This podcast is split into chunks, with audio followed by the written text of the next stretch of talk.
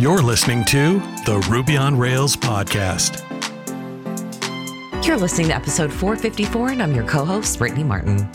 This is the RubyConf at home live podcast panel that was recorded on January 11th.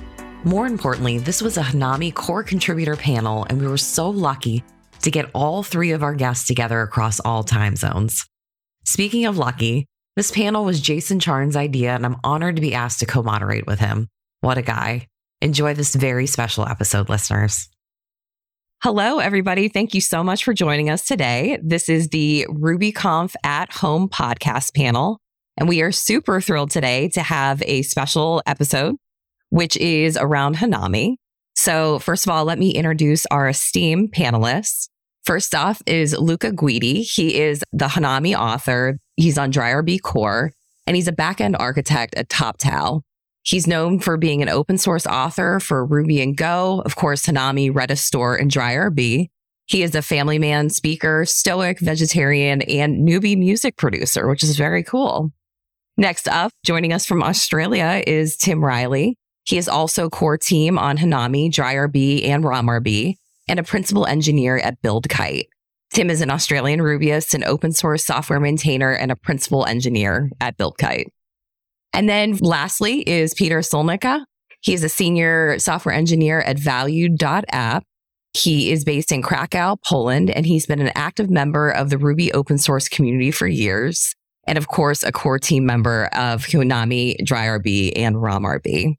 And of course, I am very lucky today to be joined by my co moderator, and that is Jason Charnes. Jason is a Ruby developer in humid Memphis, Tennessee, a staff developer at Podia, and a co host on the Remote Ruby podcast. And likewise, I am excited to introduce Brittany, who is engineering manager at Textus, co host of the fabulous Ruby on Rails podcast and athlete. And I am so delighted that all five of us could span the entire globe today and find a time to meet. And so, without further ado, let's jump in can ask you, Luca, as the creator of Hanami, the person there when it was Lotus, where did we go to get from 1.0 to 2.0? So when we reached 1.0, we were happy.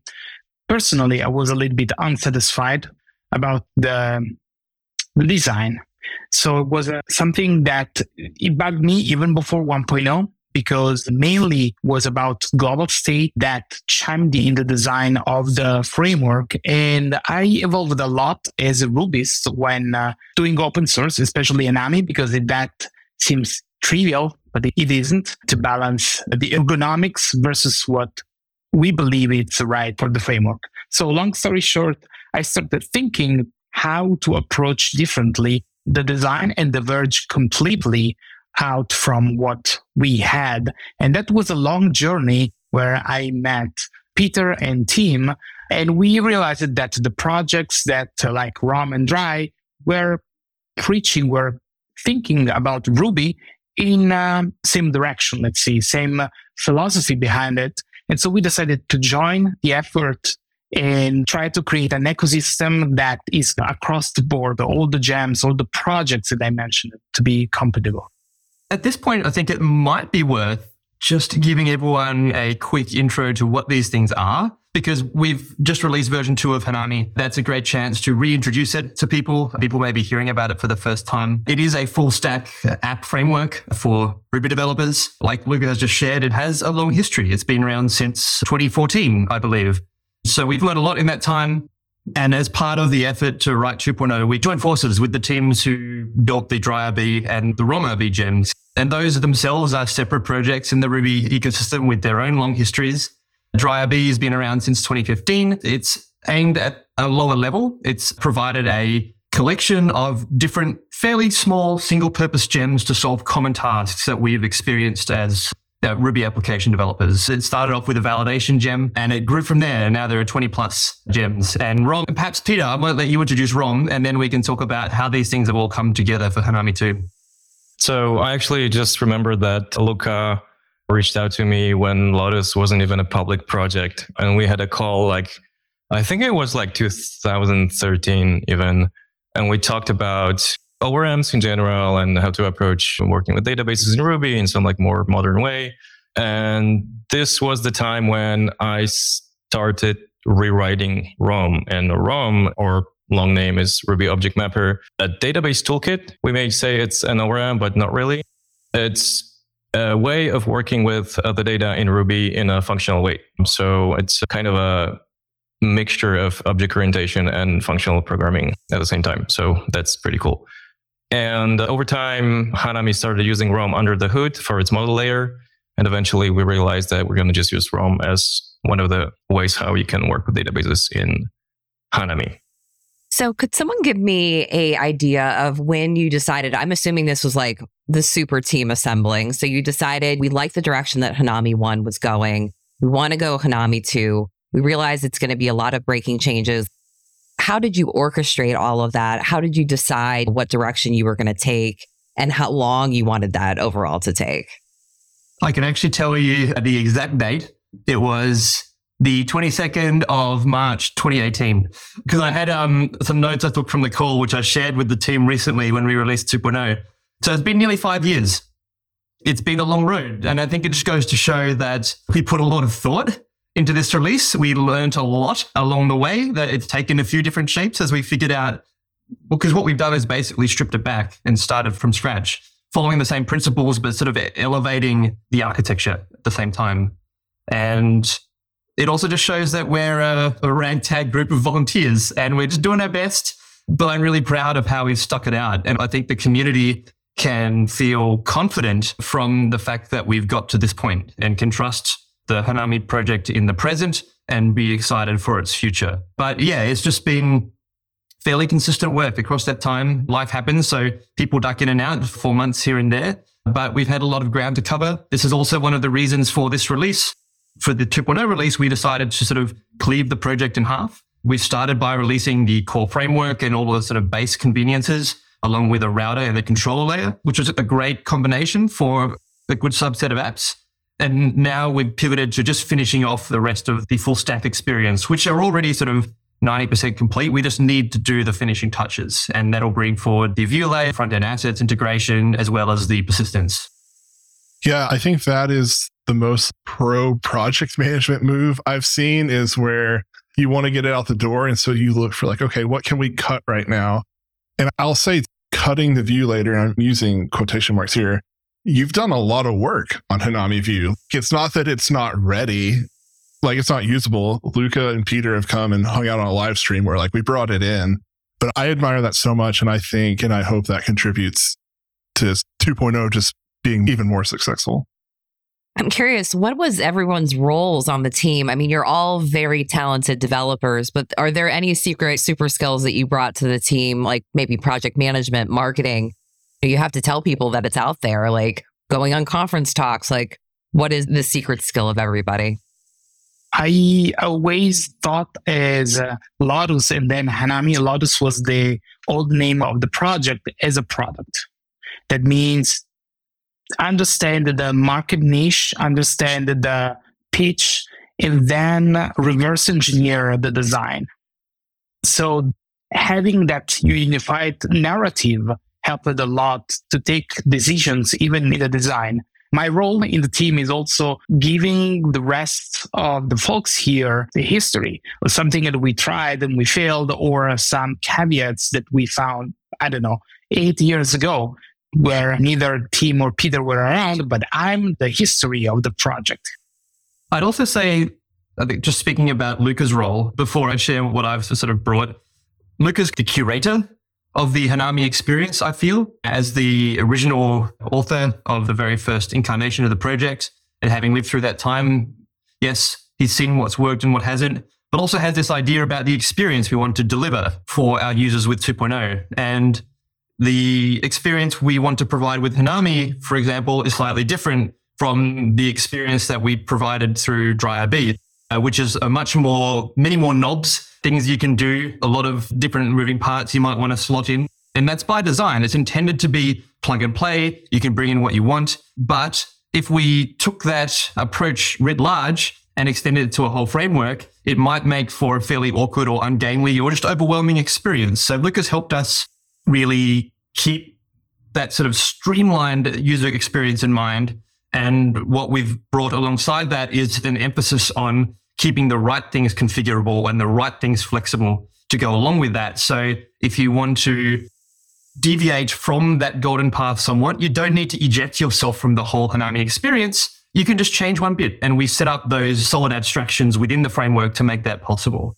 I think Luke has been extremely generous to sort of also let go a little as the original creator and bring in the ideas that Peter and I have from our own experiences. And I think that's actually made for a, the best possible product that we've been able to ship this time around. And we're still in the process of shipping. But in terms of what each of us did, I think it actually worked really easily and organically. We don't have a lot of overlap time, which is why it's 7 a.m. and for me, 10 p.m. for Luke and Peter or something like that right now. We sort of sip our collaboration through a thin little straw, but it's actually worked out pretty well. And we've all had sort of areas where we've been most interested or most experienced, and we've let each other work in those areas and provided the feedback as we go. So Luca, for example, did a ton of work on the router and he did the early overhaul of the controller layer, where I then went to work on the core framework, the application core, the part that manages the components and so on.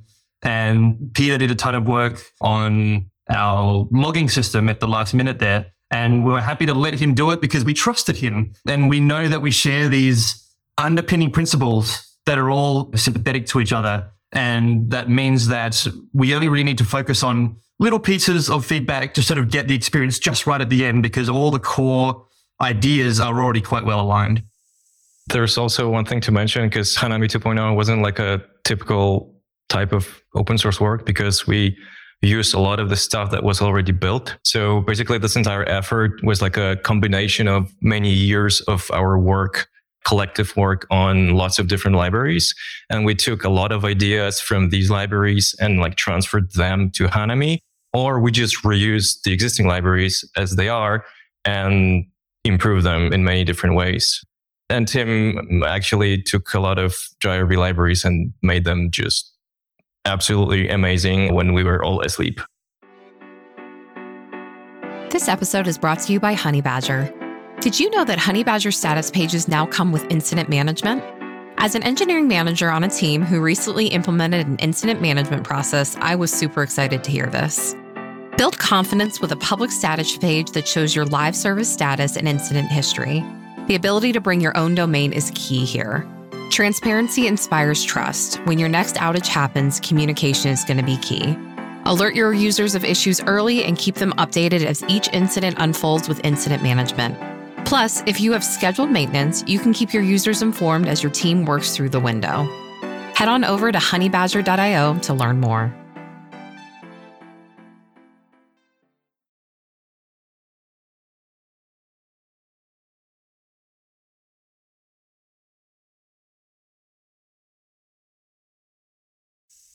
So, Peter, I'm going to stay with you. What part of Hanami 2.0 are you most proud of?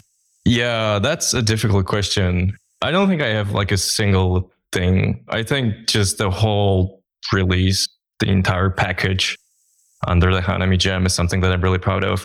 If I were really to like select just one little thing, I mean, it's not even a little thing. It's a huge thing. It's not even Hanami. It's Dry System and what Tim did with this because in my greatest dreams, I couldn't foresee that it's going to evolve so well. Like we talked about some things they would like to have someday in the future. Like two years ago, I remember we talked about like different ways of setting things up, like how we could structure like files and directories and how dependency injection should work, stuff like that. And we're like, ah, yeah, that would be nice. But, you know, we really need to like cut the scope because we can improve it later. But eventually, Tim did all of that so I was extremely happy to see all those PRs coming in and all those amazing advanced features just becoming reality. So yeah, and it's a big part of Hanami right now. So you could say it's a Hanami thing because it just comes with it pre-configured and exposes a lot of the functionality out of the box, just working for you.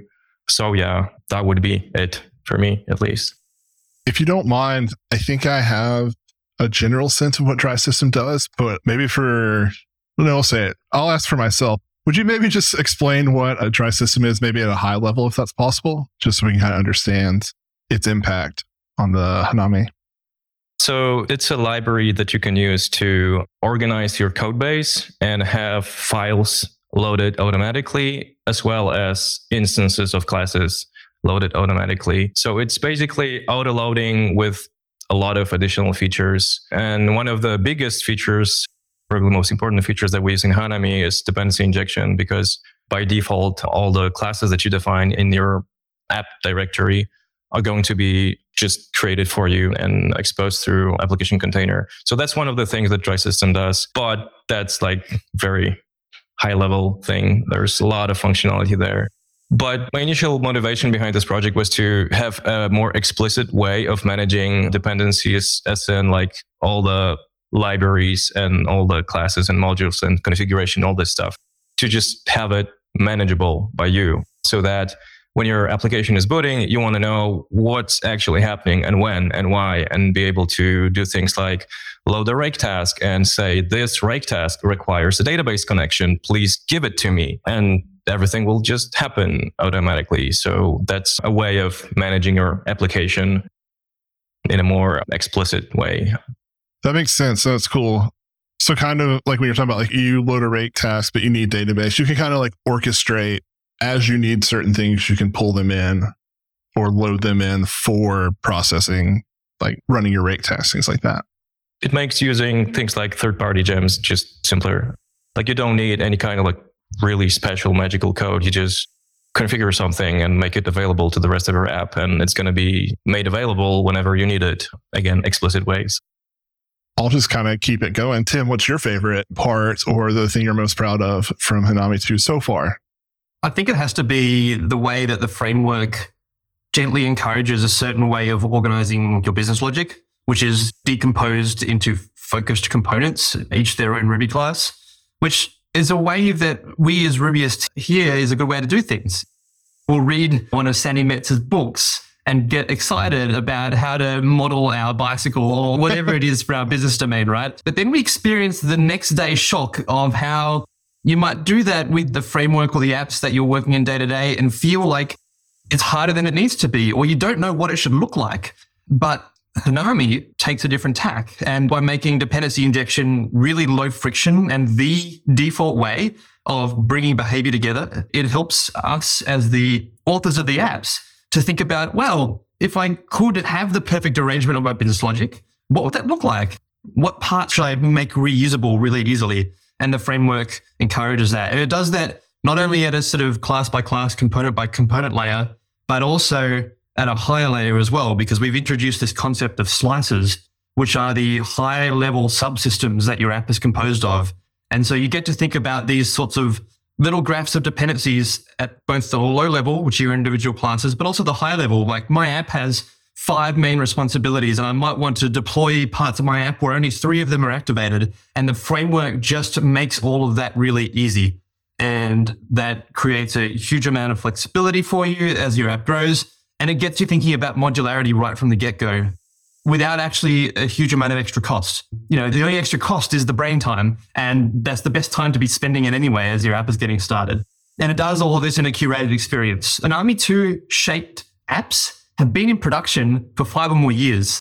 Peter was a co-worker of mine back at IceLab, a company I helped run, and we were doing this very thing way back then. And I think it sort of is a testament to the value that Hanami 2 brings that it's taken so long for us to polish this because it's now more accessible than ever. If someone has felt like they're fighting the structure of their apps too much, well, we can offer a fresh take. And not only a fresh take, but one that's really easy to try because we have the app framework working in a really streamlined way, along with documentation, a lot of conventions, so that you know you're entering into a community of people who are building apps of a certain flavor and can learn a lot from being part of that community.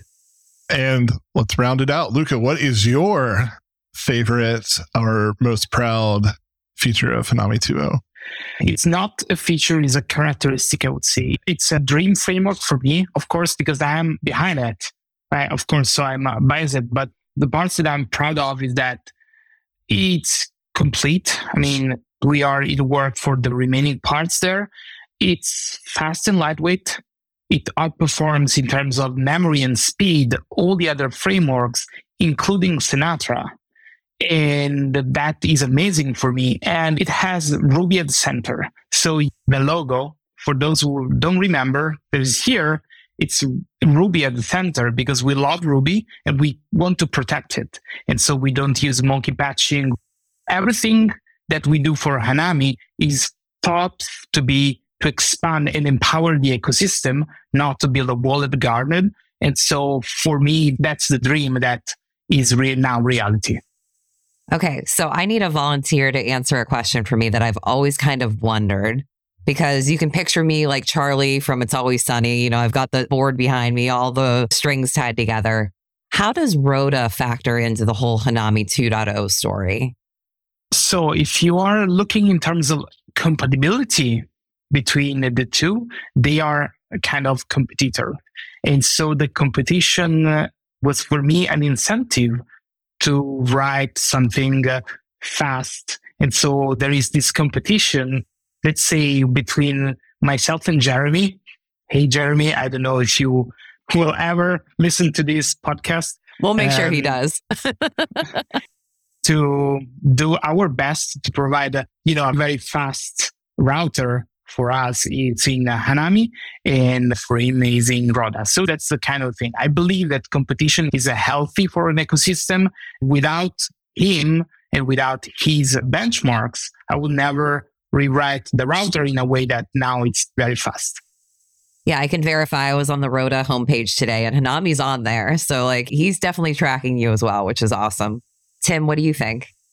So there's that facet, but there's also the facet of interoperability, which is a big part of the story for all of these, call them quote unquote alternative Ruby solutions. And we want it to be an ecosystem that shows how things can play nicely together.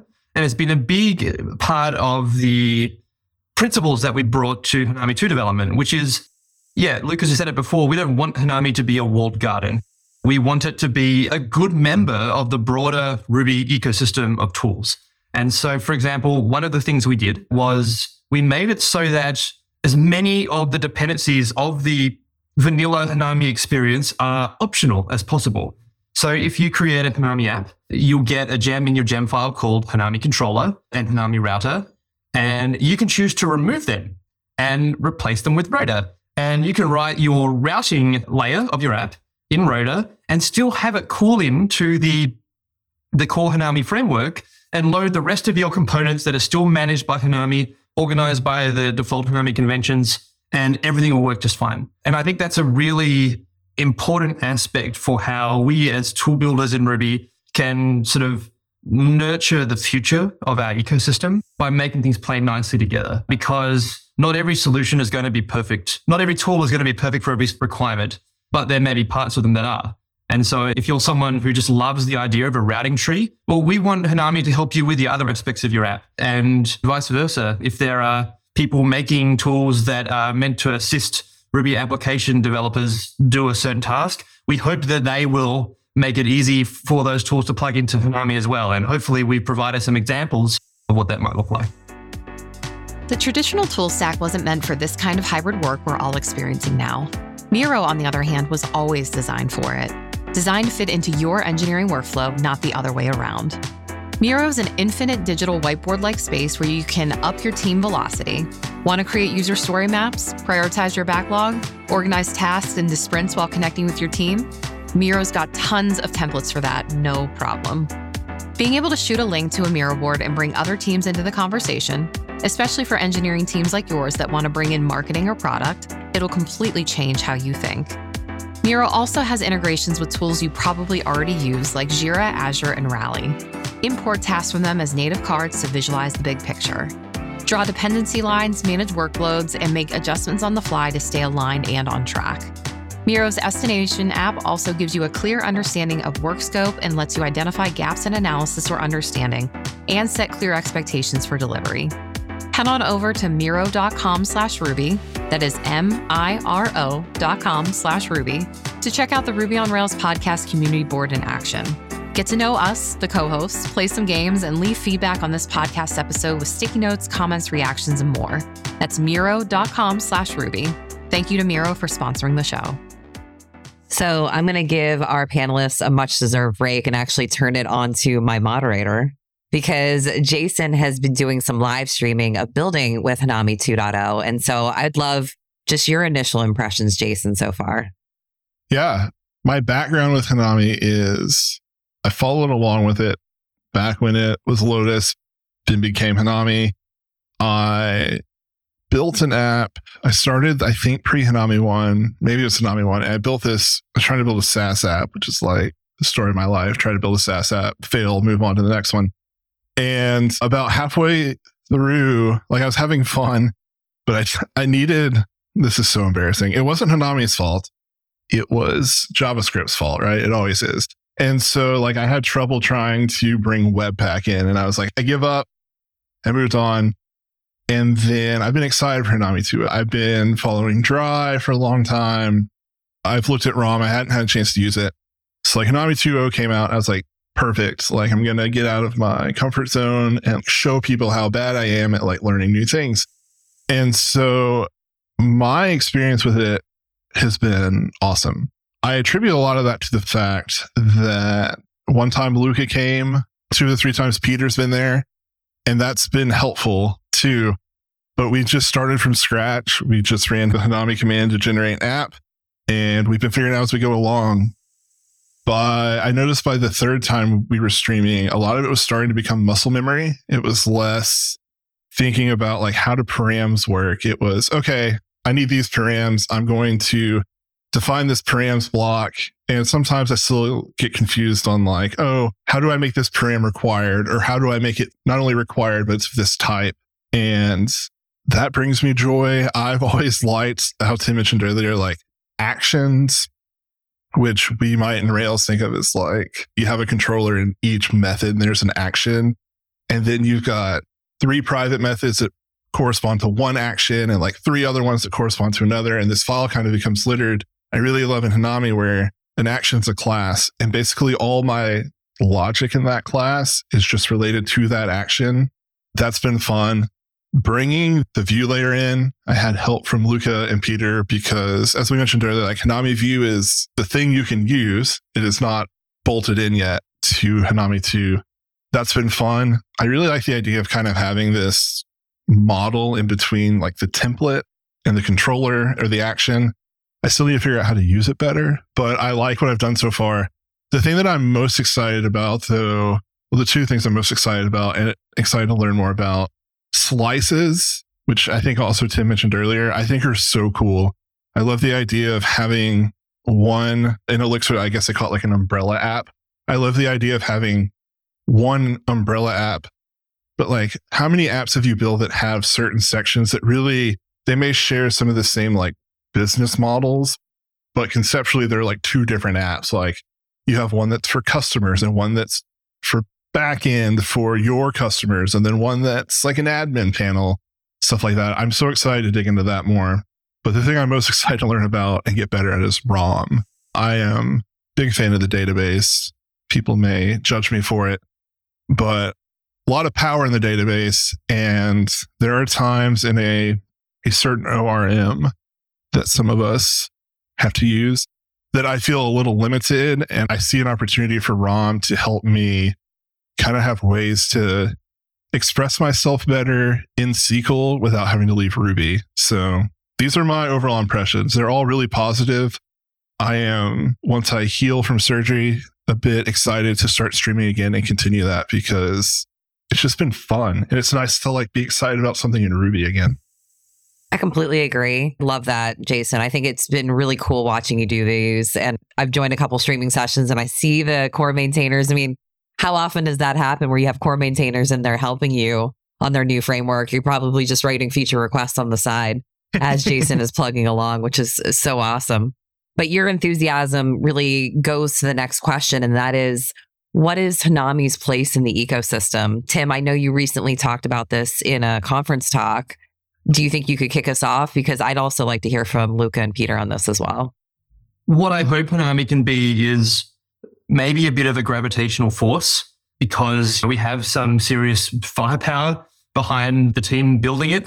we're building up some excitement. I'm so happy that Jason has been having a pleasant time. I'm keen one day to be awake when he live streams so I can follow along and lend some advice if need be. But yeah, I hope it can be a thing that helps people recognize that there are more ways to build Ruby applications than they might think, or than they might be led to believe by just doing a, like a 10,000 foot survey of the Ruby ecosystem.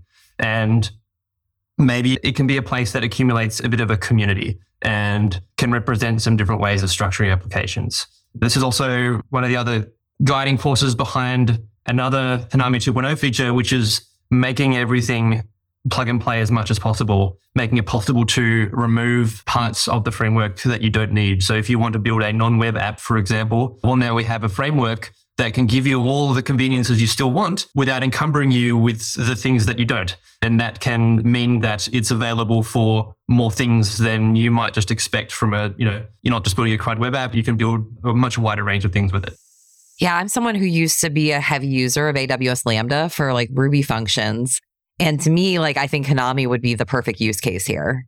Yeah, in fact, it's already in use for that. I've worked with folks and helped set up Hanami to be well suited to running in Lambda, and our sort of our flexible code loading works really well with that.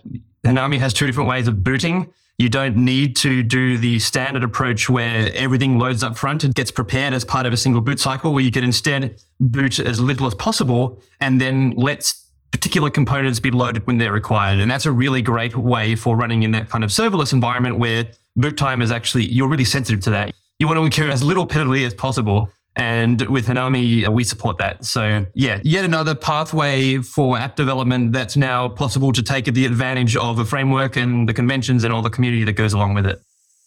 Peter, I'm going to turn to you because I know that you do a really good job of keeping your eyes on like other frameworks, other languages. You know, where do you see Hanami's place in the ecosystem?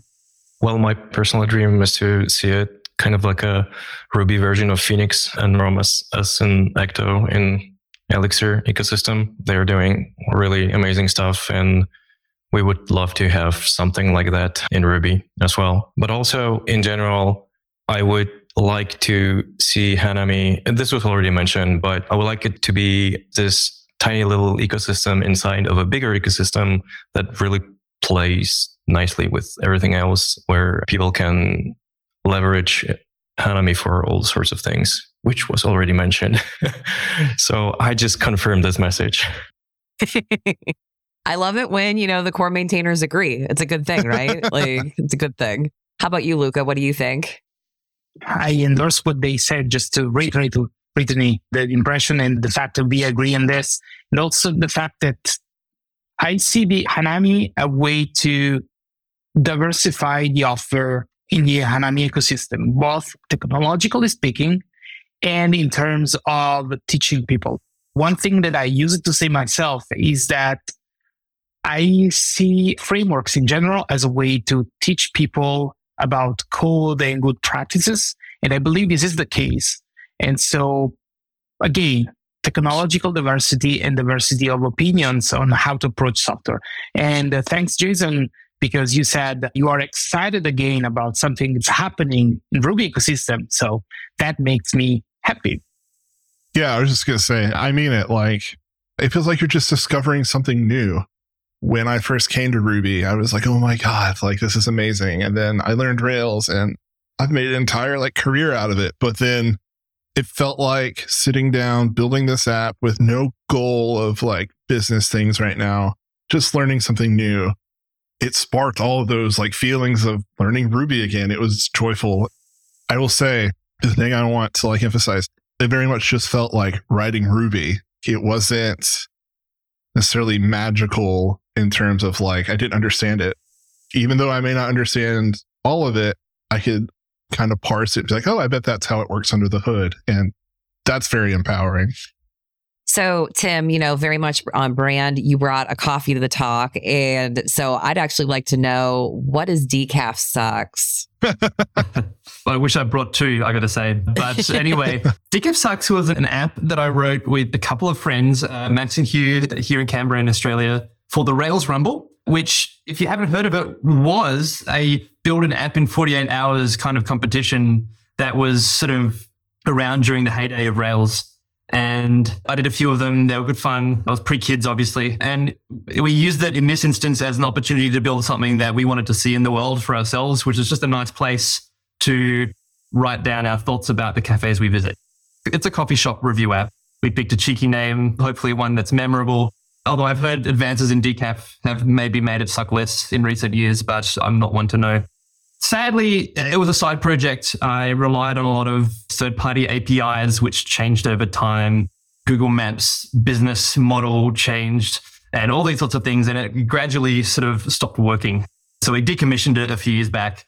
But I have all the data. We have tens of thousands of reviews in there. It actually gained quite a good following from web nerds who tend to also to be opinionated about their coffee. So not a bad Venn diagram overlap there.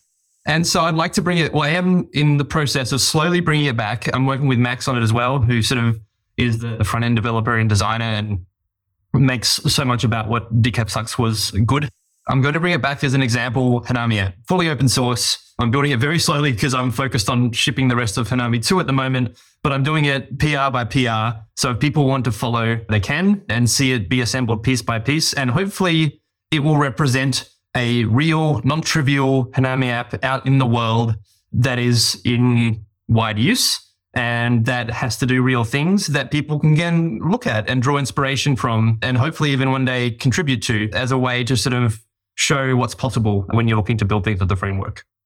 I want to point out it already is that because we've been referencing it in the live stream. When I'm like, I don't know how to do this, I'm like, has Tim done this yet? And Decaf sucks. And we just hop over to GitHub and try and figure it out. So yeah, it's already very useful for that. So I want to know this is a little bit of a controversial question. So someone's going to have to volunteer for it. But, you know, it has been a couple of controversial years for Ruby on Rails. And do you see any opportunities out of that situation to manage Hanami differently? This is something that is important to us as the core team. Fortunately, one of those things that we naturally see eye to eye on. So, firstly, if we're talking about sort of the values and expectations of Ruby project leadership and their communities, this is what we're referring to. And we are. Yeah, I actually ran some of my thoughts past Luca and Peter yesterday. And so, yeah, where we see eye to eye this want Hanami to be an example of all that's good in the Ruby community. I've been involved with Ruby for 20 years, and I can definitely say that when I think about my history, I can easily say I came for the technology, but I stayed for everything else community and the values that it holds. And those values have become stronger over time in areas that are really important for social progress. And we want our project to be welcoming and inclusive. It also means we're prepared to make the hard decisions about who we may not want to remain in our community in order to protect the rest of that community at large. Small example of this, we recently upgraded our code of conduct to the latest version of the contributor covenant because that latest version provides much clearer examples of behavior that we won't tolerate and clear steps that we'll take to deal with that behavior. And I think the thing that this rests upon is some fundamental beliefs that we share, at least for the Hanami project. Technology is not politically neutral, and there are things that we can do, small and large, in tech and in our case, as leaders of an open source tech project, to help bring about social progress. But we are a small team. So far, we've had a lovely community form around us in Hanami, which is wonderful. And right now, we are focused on finishing the technical work of delivering the second half of 2.0. But this is a big important point for Hanami as a project. So once we get past that, we want to spend some time thinking about the governance structure of the project and making sure that structure isn't some informal thing that no one can sort of understand. We want to make that clearly communicated. And we want to see if we can arrange that structure such that the project can't be poisoned by someone going rogue or a bad actor, even if it is one of us in the future.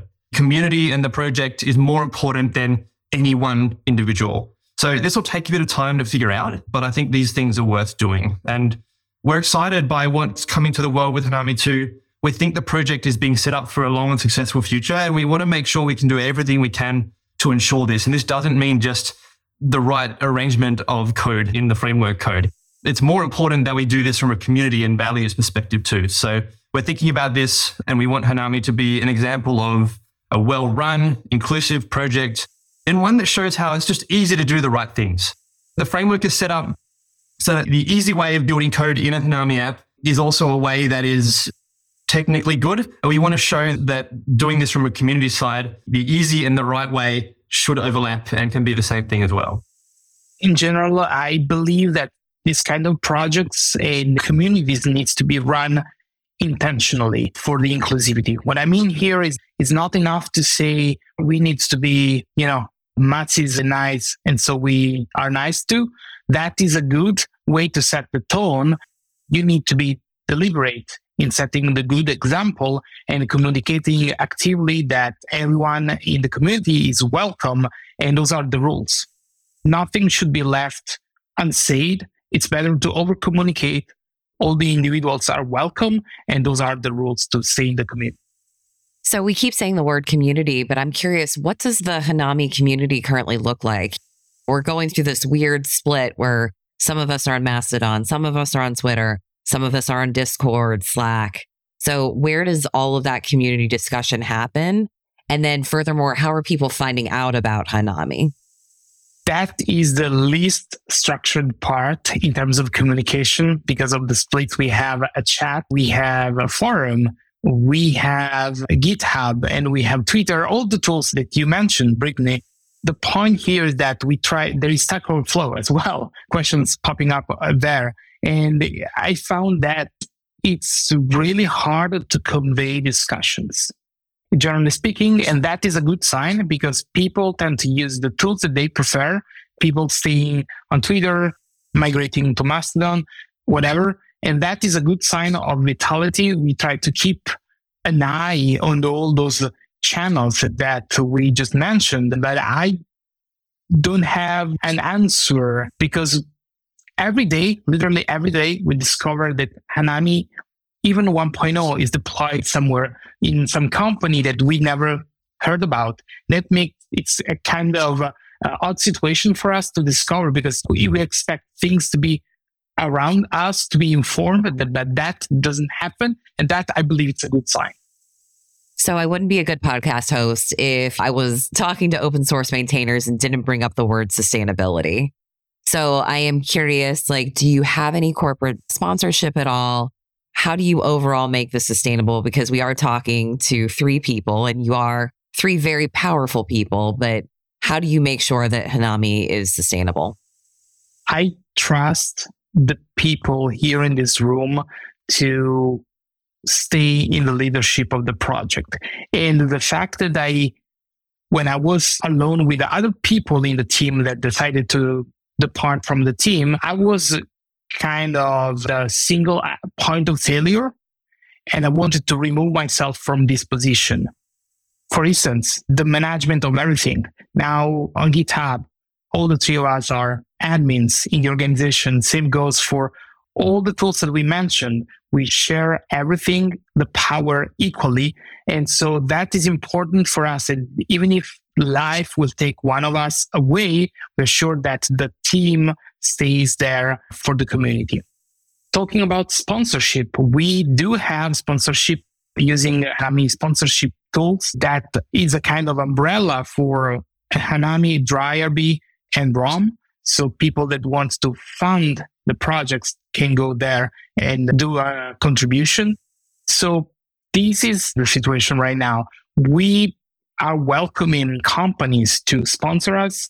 There are a few of them doing, but that is not corporate like there is no company behind the, companies that we work for that are paying us to do open source work on Hanami. I also think it's an opportunity. We have corporate tiers on our GitHub sponsors. We don't yet have any company that's really stepped up and taken the mantle. So this is an opportunity. If you're listening, person in some company, come find us on GitHub sponsors. The first sponsors of the Hanami project will have strong visibility as companies that care for the longevity of the broader Ruby ecosystem. They'll have visibility to the core team and access to us probably in a way that, you know, you, you may not otherwise have.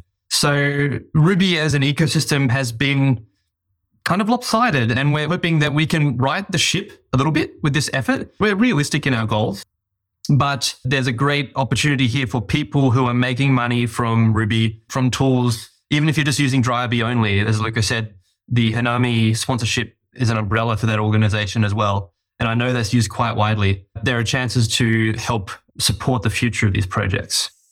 We're getting close to wrapping up, and I'm going to throw out a question that you're either going to love or you're going to just leave the call early for. So I'm going to start with Peter, but I would love to hear from everyone. So we talked about 2.0 shipping without some features that you still want in the framework.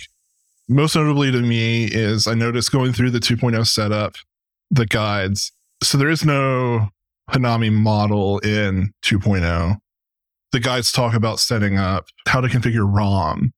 My other thing, which would go to Tim, is that there is no Hanami view baked in yet. So, what are things you're excited about? What are your plans for 2.1? And the best part of the question, what are you thinking about time wise for releasing those? And I'll start with Peter. Yeah, I'm doing my best not to say anything about any kind of timelines. So, and that's okay too. That's okay I too, in all honesty. yeah, I've made the mistake of saying things like it's going to be ready this year for sure, 100%. then it didn't happen. And then it happened again and again. So I'm not doing this. But Been there. it seems like it's going to be ready in Q1 2023. and I just made this mistake again. Oh, well. But yeah, we have things more or less ready. It's more about like putting things together and making sure that the experience is great because I don't think we mentioned that, but one of the things that we like really care about is just developer experience. I think it's kind of lacking in general in Ruby. Like we made it really great many years ago and then we didn't spend much time thinking about how to make it even better. At least that was my impression. So this is something I'm paying attention to and thinking how we could improve this in Hanami itself. So yeah, like the view layer, it exists. Tim is making it multiple times faster now but it works. It's done. It's a matter of like polishing it and making it, it faster. ROM is also done. It's been done for years. I mean it can be better so i'm working on 6.0 to make it better so that it's easier to get started with it and set it up stuff like that. But yeah these are like two main missing parts and then there is the whole front end area but I know very little about front end, so I'm not going to comment on that. That's but the no, dream. yeah, but time wise, Q1 is realistic. I'm gonna take the risk and say it. I won't hold you to it. In the Q1, you're talking about shipping, maybe it's Hanami 2.1 or whatever, but it's basically, if I understand correctly, kind of a pre configured way to use ROM in Hanami. Correct. Yeah, Okay. we had a lot of discussions about like whether we should reintroduce Hanami model, but at the moment, it seems like we won't need it. But I have a feeling that we will need it eventually. okay. just for front end stuff. Like, let's say you have all kinds of things built around dealing with web forms, for example. Just this is already pretty complicated, and this will not be handled by ROM, not a chance. So this is Yeah. something for Hanami. I suspect that we're going to have some like model layer and features built for ROM there. Awesome. Tim, Hanami View, how are we feeling? You're making it faster. That's exciting. Yeah. Firstly, let me just pump up the database persistence stuff. The, one of the most pivotal moments in my history as a Rubyist was when I first used ROM and finally realized what it meant to properly separate the business layer from the persistence layer. And I'm super excited for like a new level of flexibility to be coming to Hanami with the ROM integration that we're going to provide. That's really good. On the views, I've spent the last couple of weeks just making sure Hanami View is as fast as it needs to be. Thankfully, that's done. It's another component in the stack that feels Hanami-ish. Every Hanami view is a class, just like every action is a class. And you explicitly declare the values that you want to pass from your view class to the template. And this has been in production for six years. Hanami View was actually the kernel of one of Peter's initial experiments that led to dry-rb and all these other explosions of tools around it. So it's a really rock solid view layer. It's been working well. It's functionally complete. We're just looking at the integration story here and making sure traversing some of the common tasks is really easy. Like building forms in the view layer should be as smooth as possible and not put up too much areas of friction. So yeah, the last stretches. If you want to see what it looks like, go see decaf sucks slash decaf sucks on GitHub. But yeah, it's not too far away. All right, we have one minute left. So, Luca, we want to hear your thoughts before we wrap up.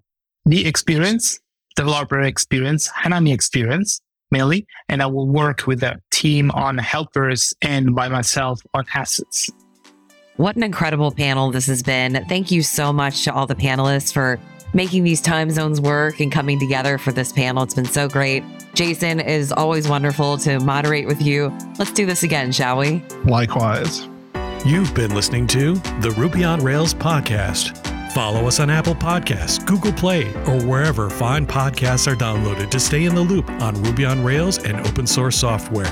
While you're at it, please leave us a review. And thank you for listening.